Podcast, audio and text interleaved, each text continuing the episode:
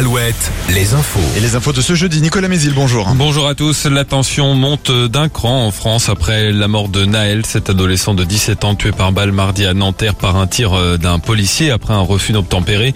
Des échauffourées en région parisienne et d'autres villes comme Toulouse, Lille ou Laval. 300 personnes ont manifesté à Nantes dans le calme. Un rassemblement est annoncé pour demain soir à Angers. Emmanuel Macron convoque une cellule interministérielle de crise. 150 personnes ont été interpellées dans la nuit dans toute la France. Environ 120 personnes ont participé hier après-midi à la marche blanche organisée à Angers en hommage à Adélaïde, cette mère de famille de 40 ans retrouvée morte chez elle jeudi.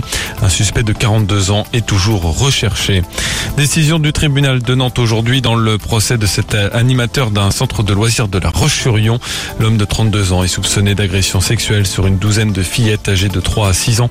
4 ans de prison ferme ont été requis par le procureur. En Vendée, décision aujourd'hui dans le procès du maire de la Tranche-sur-Mer, jugé pour harcèlement contre une employée de mairie. Les deux protagonistes ont entretenu une relation sentimentale en 2018 et 2019. Puis après leur rupture, selon la plaignante, l'élu aurait tout fait pour qu'elle démissionne.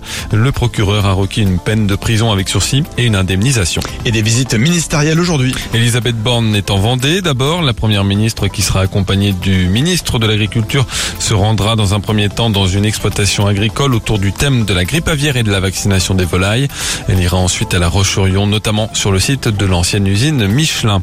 Christophe Béchu, le ministre de la Transition écologique, sera lui en Maine-et-Loire, d'abord à Beaugé pour les assises des communes nouvelles, puis à la Landchal pour visiter un parc photovoltaïque.